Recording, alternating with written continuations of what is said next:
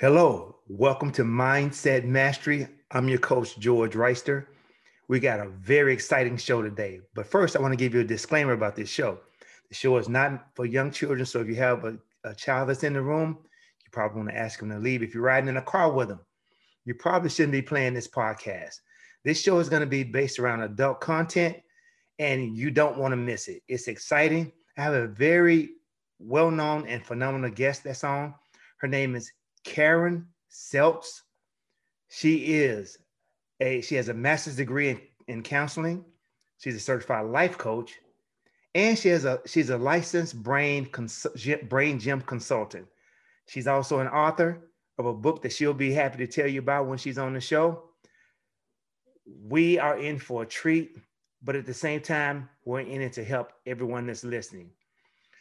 I want you to please make sure you give this show a, a, uh, a five star rating so that we can get our ratings up and attach to more people so that they can view our show so that they can receive the, the, the gifted content that we have here.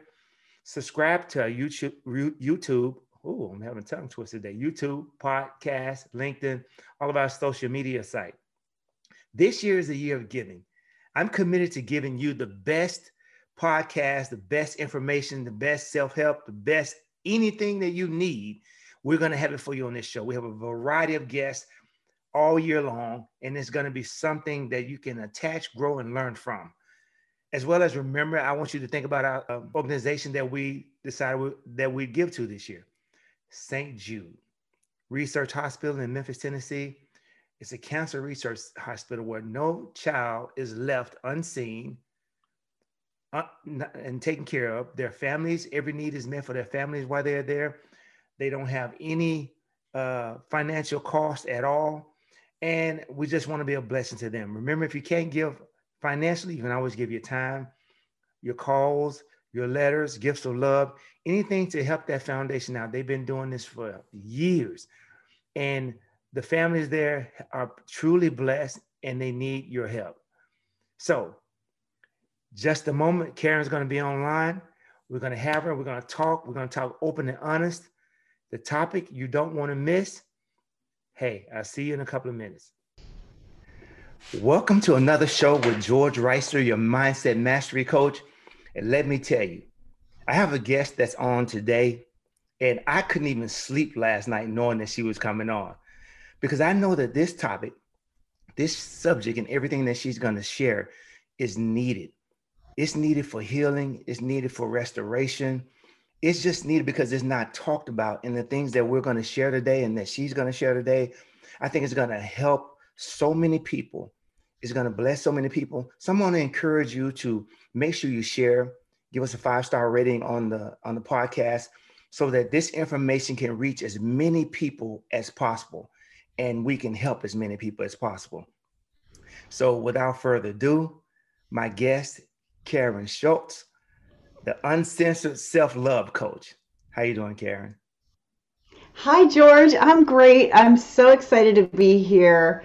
I love every opportunity to share my story, even if it's just for one person mm-hmm. to be courageous and mm-hmm. to start sharing little parts of their own story with someone they trust. Yes.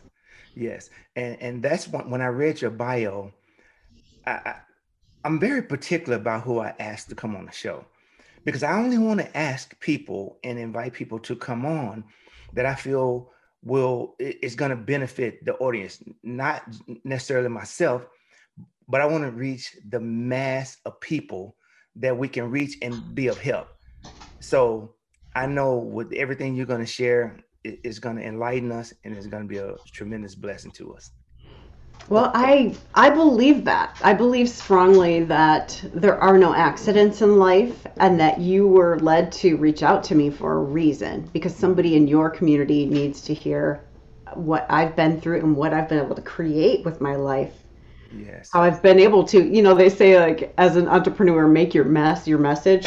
I've right. definitely done that. I know that story. yes. So why don't you give us some background? Let, let's talk about how all of this came about. Yeah. So I had this daughter prematurely. Mm-hmm. And she had 20 different medical specialists by the time she was one. Okay. At the time, I was married to a man that was using alcohol to numb his pain. Okay. And he wasn't really helping me out. And I was so stressed out. And I was suffering from very deep clinical depression. I was on mm. medication for it, but it wasn't really working. And I felt like I was drowning. Like, how can I handle this? And I had this nanny. She was the only one I could really count on. I only worked two days a week, but she, I just counted on her. And right before my daughter had a massive surgery that was to her skull, which was a neurosurgeon and a plastic surgeon, my nanny quit. And it triggered in me these abandonment issues that I didn't even know that I had, but I lost it.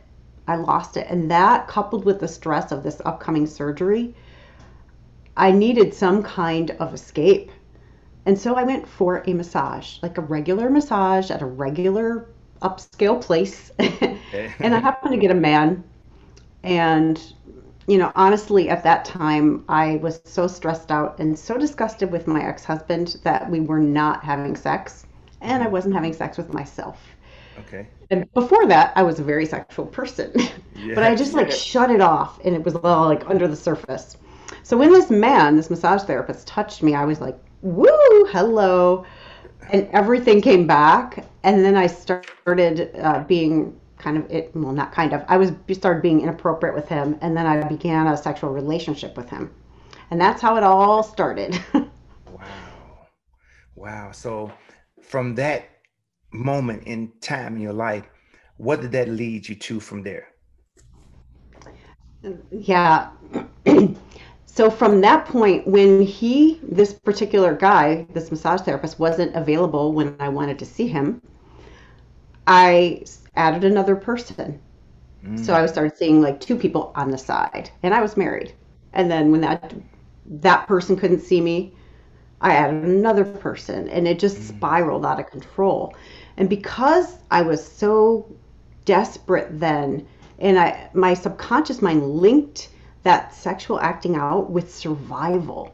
Like I honestly believed it. I was in so much denial. I honestly believed that if I didn't act out and have that escape, that I would commit suicide. I wouldn't be able to handle my life. And so it was so deeply linked to that survival instinct that I didn't even think about it. I'm like, I just have to get my fix. I have to get it. And and it became a mess. Once I discovered the internet, the door was open, huh? Oh yeah. As a woman, um, it's very easy, as you can imagine, to get that yes. need met. Mm-hmm. Um, need, right? Right. Yeah. Exactly. So the so as a woman, as you said, and and the the door is open now, and to find the fix. How did you manipulate that and manage it with your emotions or, or feelings of maybe guilt or or um, frustration that this was actually happening? I, I think I understand the question. So how I managed it was a whole lot of denial and a mm. whole lot of compartmentalization. So I had my home life where I was like the perfect mom and I used to have my in-laws over for dinner every Sunday and I was the perfect little hostess and wifey and and then when I was supposed to be working those 2 days a week I was out like hooking up like a mad woman uh, like just crazy and I never thought about it like when I got home that part was done I mean I should, can't say I never thought about it I spent a little bit of time like preparing preparing more hookups for for right. following days when I was working. Mm-hmm. But it was completely separate. And I justified it all because of my husband's ex husband's drinking and mm-hmm. failure to help me. Like, what's all his fault. You know, like I, I just was in so much denial and I took no responsibility for what I was doing. Wow. And, and how long did that go on? And how long before, yeah, how long did that go on? Well, it's kind of interesting. Not too long uh, ah. because I got an STD. And so mm. I had to tell my ex husband. Wow. And at that point, I think I had been with maybe five or six people. Mm-hmm. And I'm like, um, I got an STD, and this is how. And I, I knew about sex addiction. Mm-hmm. I just I knew about it, and I said, I think I'm a sex addict. And so I started going to meetings, to SAA, Sex Addicts Anonymous meetings, but I had no desire to stop. No desire. I felt powerful when I was acting out, and ah. and I liked it because wow. I was so powerless in my life to control anything that was going on, you know, with mm-hmm. my ex-husband, with my child that had all these medical issues. Yeah. Wow. See, I understand that. So, the, in some instances where men have that same issue, they use it for power. Now, you had that same feeling of power from a female perspective. That's interesting because, you know, we've seen in the news so many times where, you know, from different celebrities or, or people in the uh, hierarchy of the news, CBS and other places have used this to control and manipulate their staff and women underneath them. But now you took it from another perspective. It empowered you from another sense. That's pretty deep. Yeah, um, it's it's really fascinating because like some of the messages, you know, upon once I got deep into recovery and I actually wanted to stop acting out, I realized that I got this message from my father growing up that women were only good for one thing. And from my brothers, I was the youngest and the only girl.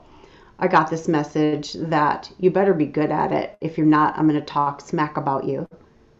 And you can't keep your man happy if you're not good at it. And so I had all this pressure that I put on myself, like, and it was all about performing. Mm-hmm. It was about I don't know, being this, I had this persona, this alter ego that was like a goddess. wow. And the power part was because I was married, I would go after unavailable men mm-hmm. that should not technically want to be with me because they were married. Mm-hmm. And when I got them to say yes, I, it was it was a drug. That was the high. That was a mm. big part of the high.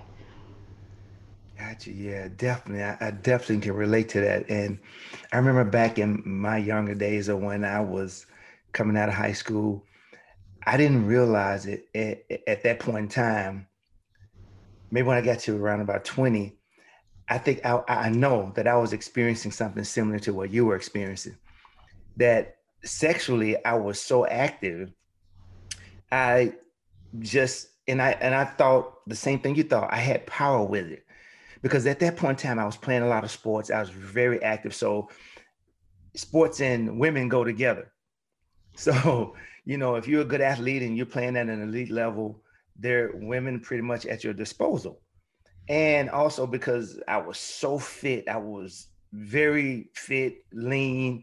So I was when I, when I was out, I was always attracting attention that I didn't necessarily want that attention, but it just came to me just because of my physical appearance.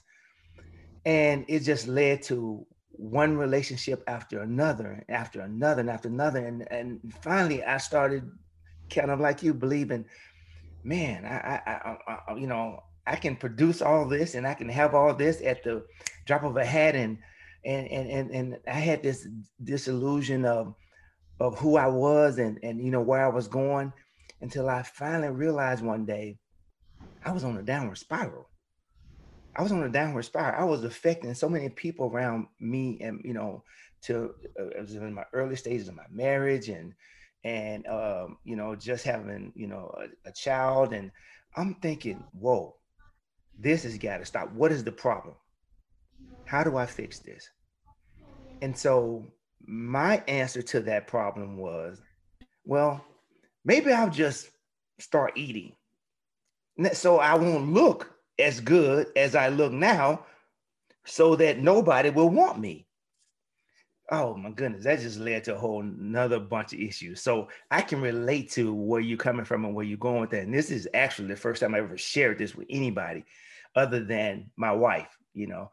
And so uh, it, it, it's it's it's it's amazing you know how we sometimes give therapy to ourselves and and when we have a platform of freedom where we can discuss certain things that it will allow us to self-heal self-medicate uh, in the presence of other people. So I, I, I think that that was uh, probably one of the underlying reasons that I wanted to have you on the show, not just for myself, but to allow it, other people to come out of some you know dark holes that they're crawling in or some or some embarrassment some shame some humility that they're experiencing because it's not an easy topic to talk about. And the more that we give people the freedom to express that the better off they'll be and their healing will take place as well. So how did yeah. you come out of that negative pattern as well? Yeah that it reminds me you know based on what you were just saying about being able to talk about it and how healing that is and how much freedom you have. My freedom came not by choice. So I had this double life, right? Well, I told somebody who I trusted, who happened to be my brother in law at the time, because he was an alcoholic. I thought he would understand addiction, but he didn't. He's like, oh, but that's sex. And he told his sister, who then told his parents, my in laws. And so I was confronted with okay, like my double world, all those compartments that I had so carefully in place shattered. So I couldn't hold up the facade anymore, which was actually a huge gift. Yes. I thought I was so embarrassed and I thought I was going to die. I really did. Because it was like the death of that persona, the death of the ego, really. Mm-hmm. but it ended up being such a gift because if they knew that gave me permission to talk about it. Yes. And I started in this one support group. It was called Real Love, based on this book by Greg Baer. Mm-hmm. And these support groups would get together, and the purpose was to learn to tell the truth about yourself and allow people the opportunity to accept you just as you were. So you take off all the masks and you just bare your soul. And then when you're not speaking, you're practicing accepting and extending unconditional love to everybody else. And I was in a group full of women who were at that time my competitors and my enemies. and I was scared to death when the host of this meeting, I shared like some little truth that wouldn't make me look too bad, you know? Mm-hmm. Yes.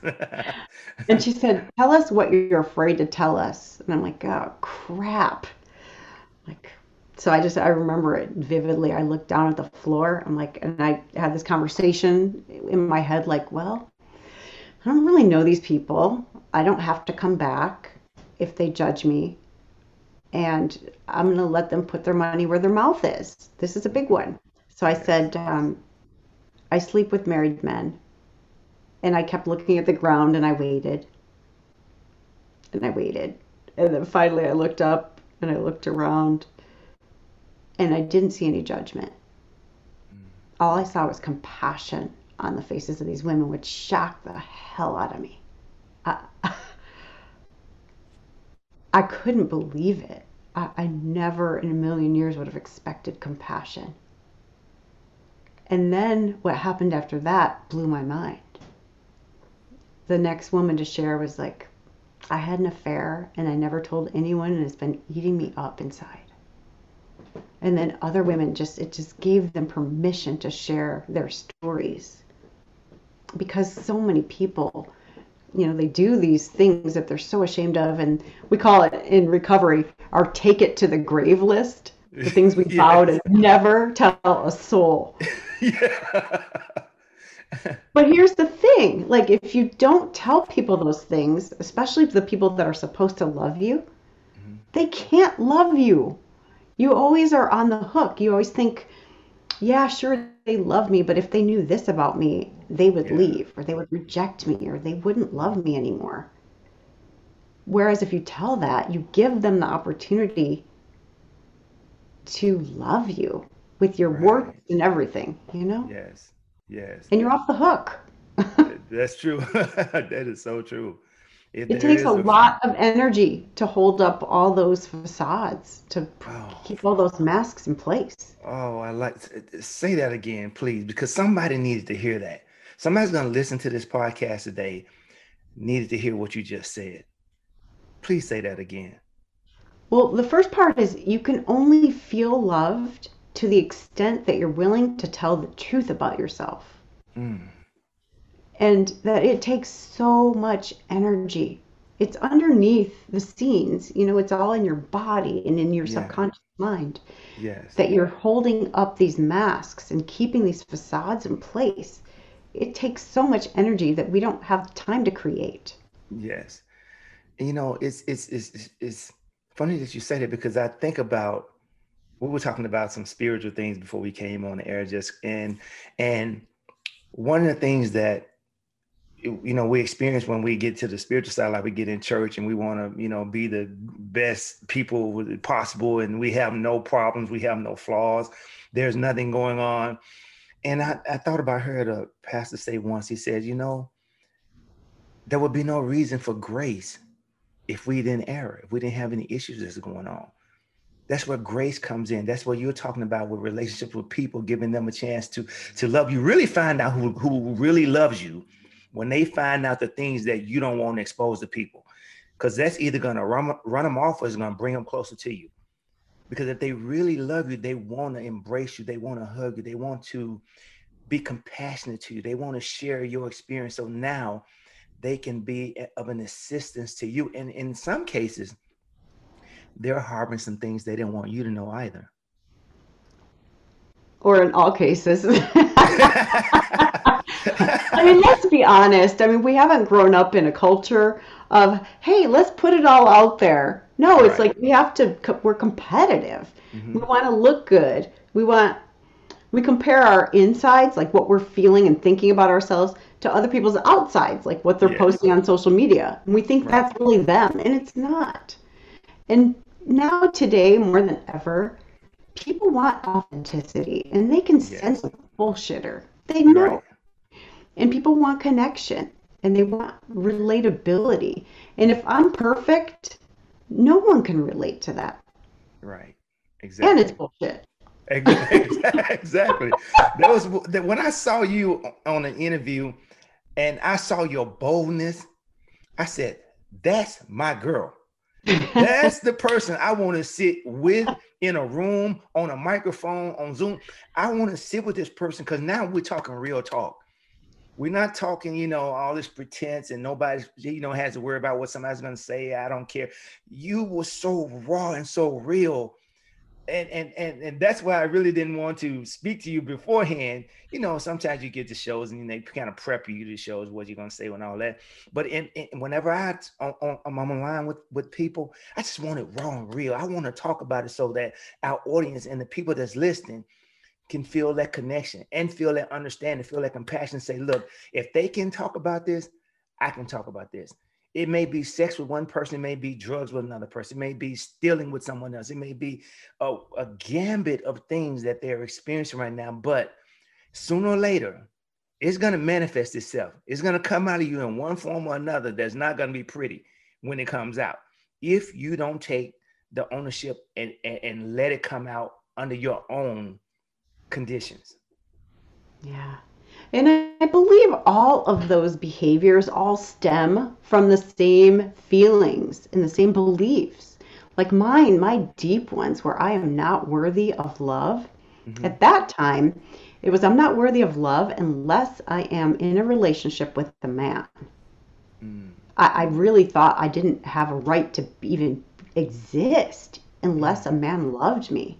Right. And, and, that was driving me. Even when I became conscious of that belief, it took me a good 10 years to really get it. And it took me being willing to go through the discomfort and to find out if I really would die if I wasn't in a relationship. And I made a decision when I started my coaching business that I wasn't going to date for an entire year. And that was a freaking lifetime for a sex and love addict, right? Exactly. A year. like, you shrivel up, man. Yeah. yeah, it was tough. And oh. But it didn't really take long for me to start enjoying my own company, for example, Mm. and saying, "Oh, I didn't know that about myself." And and that's really cute that I do that or that I think that or I or how I behave with other people, how I'm compassionate and loving with other people. And I don't know, I just was able to look at life, my life and my characteristics objectively and to make meaning. So just because I broke a lot of societal vows, um, I had sex with married men that weren't my husband, they weren't married to me. Right. that doesn't mean I was a bad person. Right. I was doing my best to survive and to find significance because I didn't think I mattered. Mm. And and if you look at what's driving a lot of people's behaviors, whether it's like eating too much or binging Netflix, we're running from these beliefs that we have deemed to be unlovable. And it's simply not true. It's not true. There is not one single thing you can do to make yourself any more lovable. And there's not one single thing you can do to make yourself any less lovable. Like we are just lovable just because. Yes. Yes, absolutely. So you found a freedom. You freed yourself up, eh, eh, not willingly at first, but once you found the door open, you said, "Hey, let, let me just go for broke. I, I'm going for it all. I want the gusto. I need to really find out who I am, or I should say, I want to start living the person that I actually am, rather than this other person that tried to manifest itself and take over your life. Because if that were to continue, I, I can't even imagine where you'd be mentally. What do you think? Oh my gosh, yeah. Uh, it wasn't that quick. I have to say I was a slow learner. It, t- it took a, a lot more than that for me to hit a bottom, I tell you. But I had, you know, I had a period where I was three years of not acting out. But then after uh, like a blow, I got so this man that I was dating for a year and a half broke up with me. And that had never happened to me in my adult life. It's ridiculous. I always say, like, he didn't read the manual. Like, that just is not done. yeah, what's he thinking? but I lost it. Like, I, I lost it. And I started acting out again for 10 months. Mhm. And it took that, like, where I got to a really low bottom, where I was acting out with this man that was, I don't know. I, I don't like to say, like, people aren't good human beings. He was philosophically opposed to everything that I believed was right and good in the world. Mhm. But I was addicted to him, and I could not stand myself for being with him. And that was my low when I realized I can't stop. And I was trying to change my personality and everything that would come out of my mouth to keep that drug source. And after a while, I just stopped talking because I'm like, I can't say anything that doesn't make him angry. but it, it took that low where I just was so disgusted with myself to want to do anything different. And so that led you And to that's what? the thing. Oh, I was just gonna say, that's the thing. Like, I'm so loving and accepting to other people. You know how some people say, like, well, why doesn't he get it? Or why doesn't she do something different? Because they can't. Right. It takes what it takes for people to get to that point where they're ready to make a change. And it's mm-hmm. drastic. It feels like death because it is death of an old self. So once you got to that breaking point, what was the next step you took to in your recovery? What led, what did that lead you to? the the breaking point i was still going to meetings even though i was acting out to saa meetings and i had a sponsor who wasn't sober at the time. He was a gay man. Mhm. and so i didn't respect his recovery. I didn't want what he had. And i was a, a pain in the butt. Like he would say okay i would like you to do this. And i'd say not doing that i was like can't believe he didn't fire me but he didn't but anyway we had lunch and I told him, I'm like, I am so deep in this addiction, I don't see any hope. I don't see how I could ever get out. And he said, Well, what do you think it's costing you? Now, listen to hmm. this. Here's my response, Miss Queen of Denial. Well, I don't think it's costing me anything. I just don't see how I could stop. And he's like, okay. Would you be willing to make a list of what it's costing you? I'm like, well, okay, but it's going to be a short list. So I actually did it. I went home, I made this list, and item number 39, it's costing me everything. As mm. long as I'm doing what I'm doing, I don't believe I deserve anything good in my life. So I sabotaged everything. So that was the first thing. It was like this realization like, oh, I didn't connect those dots before. And then the second thing was I hired a coach. And this coach said to me, you know, if you want anything different in your life, you have to stop the addictive behavior. And I'm like, oh, that's so simple. Why didn't I think of that? so, so I actually got a new sponsor. Okay. And I started working the program and I I stopped acting out. Mm. And I did like a, a cleanse, I'm going to call it, where I I committed to not, uh, 30 days of complete abstinence. so my program, for me, my little hits of drug were flirting. Mm-hmm. Or we call it like vibing. Where in you're in the supermarket and you catch somebody's eye and they're checking yeah. out, you're checking yes. them out. And it's a, an energy exchange. Yes. That's sexual. Correct. Is like hits, like oh feeding yeah. the drug addict. Mm-hmm.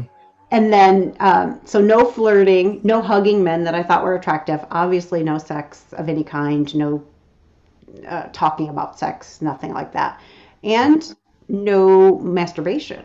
So you're like, it's a fast, a complete fast. Right. And wow, a sex fast. it's wow. really difficult because people think there's no such thing as withdrawal unless it's something chemical. But yes. your brain is a factory; it produces these chemicals. So right. I was like shaking. I was a mess. I was crying all the time because all those emotions that I numbed out with sex or with attention oh man, they were coming out like crazy. And I had all these ideas from growing up as the only girl about what it meant to be girly. Uh, and I thought being girly was weak, showing emotions was weak. And I was the only woman in the room 99% of the time in those 12 step rooms. And I was just sobbing. wow. Oh my goodness. So you had to put some action in you used the word work so without you putting forth the effort and putting the work in and making those initial changes that you knew were your triggers the things that were triggering you to respond and act out the way that you were acting without that there would be no progress you would not have achieved your goal of, of recovering at all from this situation yeah. Wow. Yeah, I had to be willing to go through all of that discomfort because mm-hmm. I had this vision of what was on the other side for me. Because at that point, I, every thought I had was about getting a fix.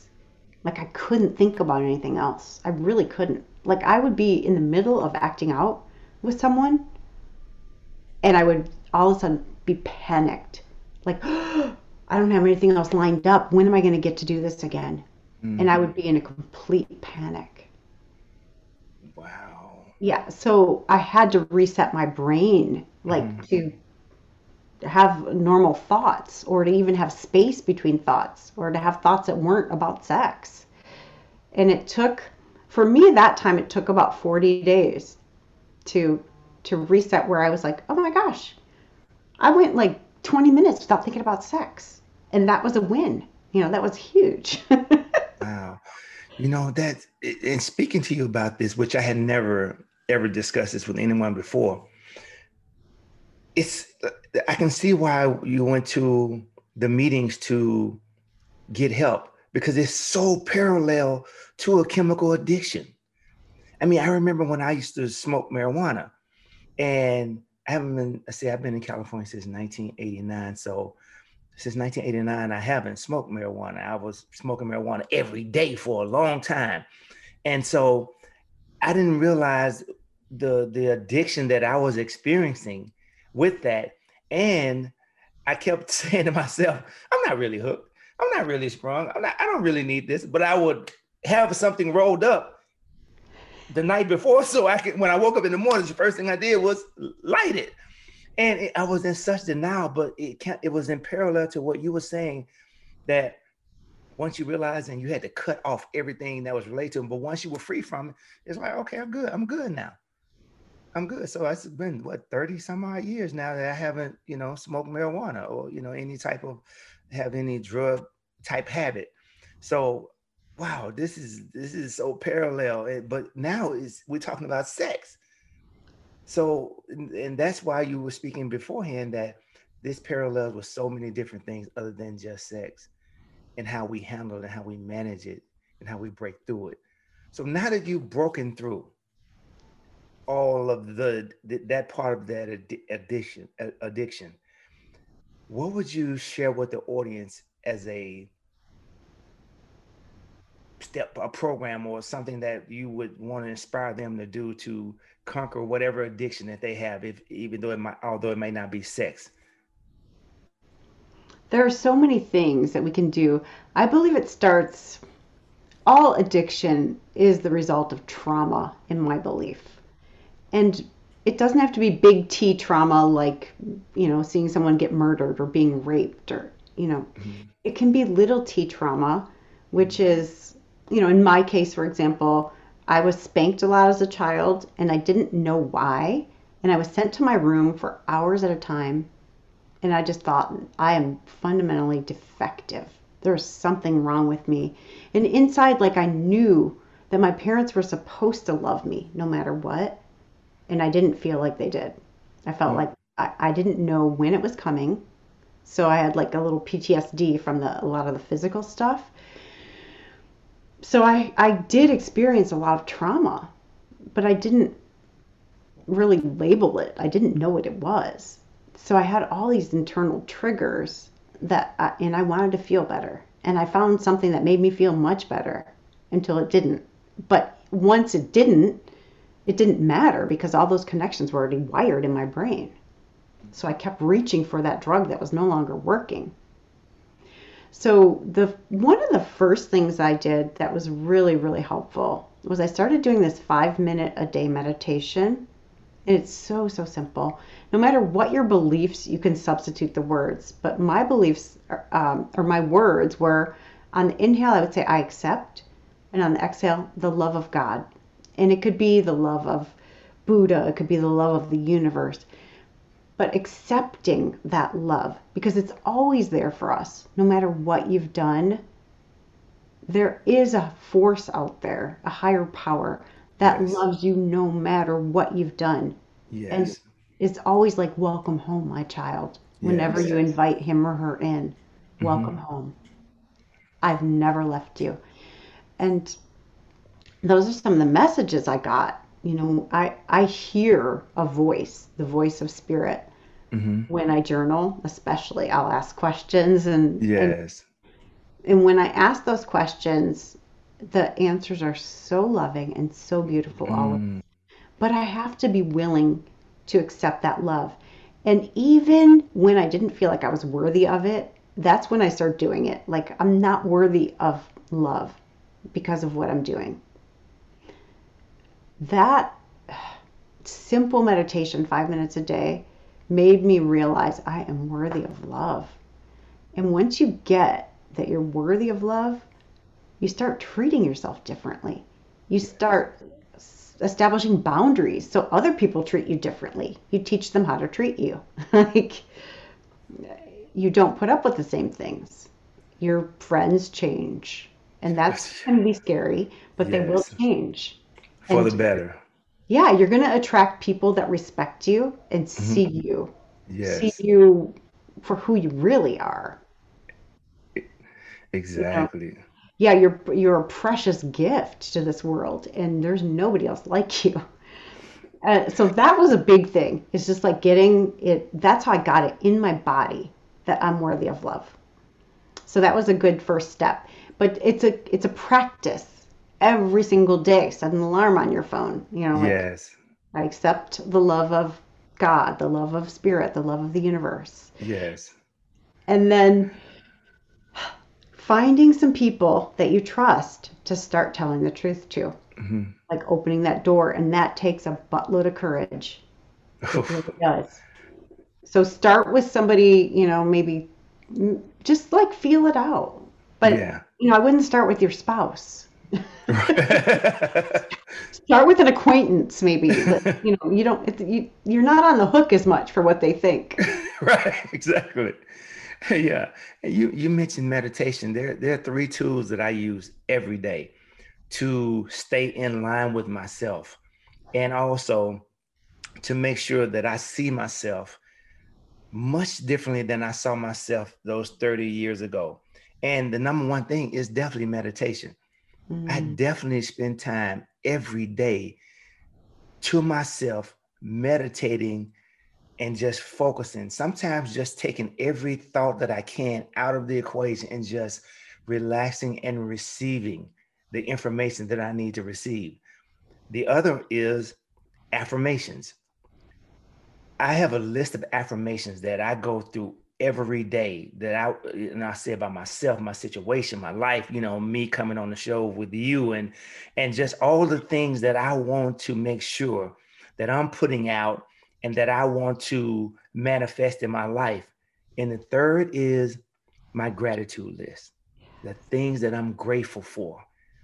The people I'm grateful for, the actions that I'm grateful for and all the things that are going to happen or that have happened. And all three of those tools bring me to a place that I feel like I can conquer the world. I, there's nothing in my space that I can't negotiate or navigate through because of that. And like you said, it is something that you have to set your clock for, something that you have to intentionally do because it's not going to happen if you don't because many things will come up and try to get in the way of that if you don't. And you'll notice the difference if you don't do it that day.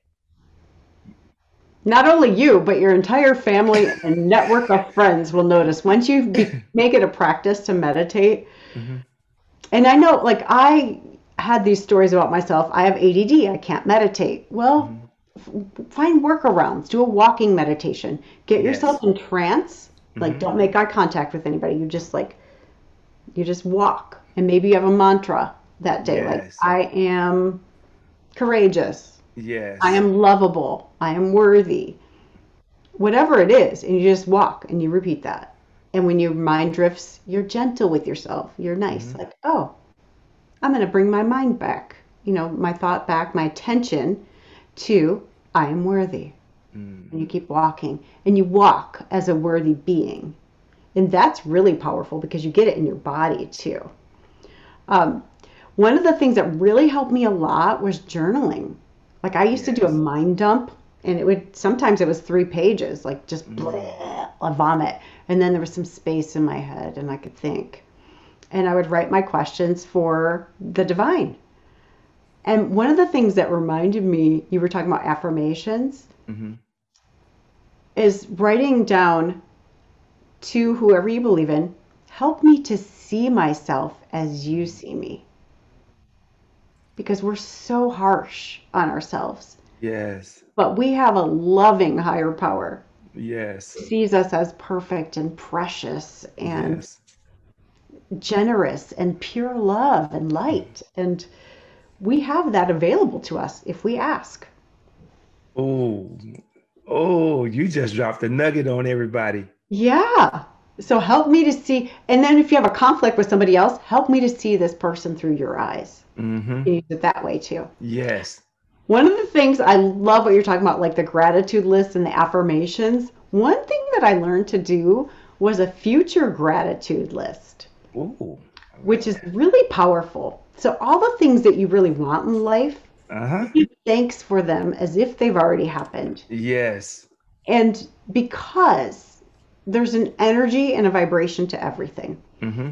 And gratitude, as Dr. Joe Dispenza says, mm-hmm. gratitude is the ultimate state of receivership.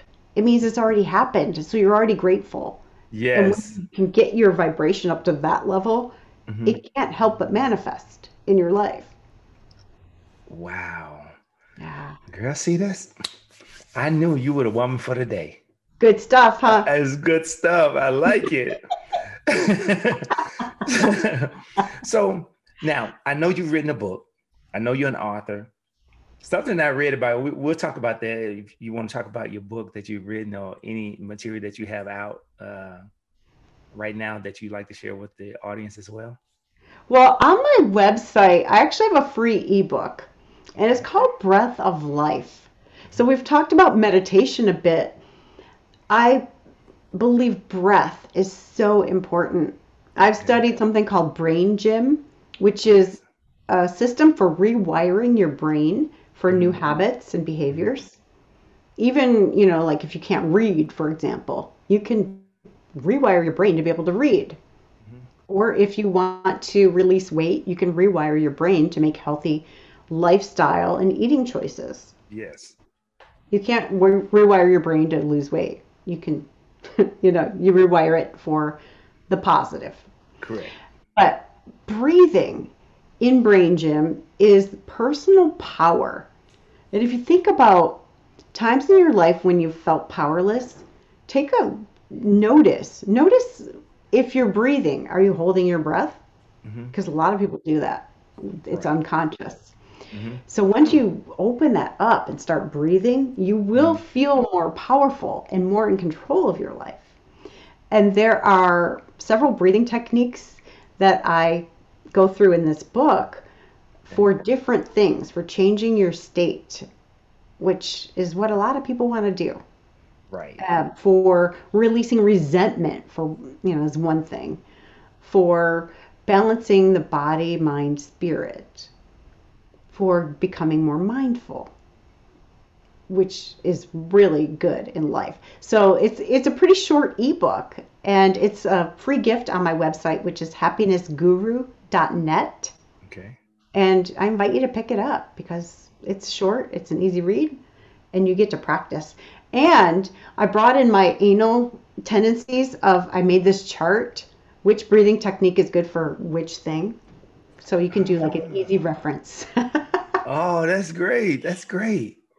Yeah, it's good if you're if you want a quick fix. Like, okay, gosh, I'm feeling this. What do I do? It's pretty See, simple. Oh, go ahead. Oh, I was just going to say, I also have this free workshop coming up that's going to be super cool. It's called Unleash Your Inner Badass Create a Life of Purpose, Passion, and Power. And it's going to be really fun. It's a 90 minute workshop. There, There's an Eventbrite link. I believe you're including it here. Yes. So that one's going to be really fun. That's February 8th on a mm-hmm. Monday night. Mm-hmm. Yeah, we'll, Oh, definitely. We'll definitely post it in. And, and, so when the this airs, that everyone will be able to see the event. I put the uh, link there for it, as well as well as your ebook. And I just want to say, listen, I have to have you back because I really want to get into a deep discussion uh, for not only the the women, because I know you help a tremendous amount of women, but as I've exposed today, there are men who have the same issue and that need to be dealt with, but they haven't really talked about it for, you know, probably the same reason I never talked about it, you know, for maybe fear, maybe embarrassment, maybe just not having uh, an ear that wouldn't judge. So we'll come back and we'll we'll deal with that another day, and I'll have you back on the show so that you know everyone can be receive this quality and great information, this heartfelt, you know, everything you shared from the heart. And I really, really respect that. And, and I'm so thankful for you, you coming on.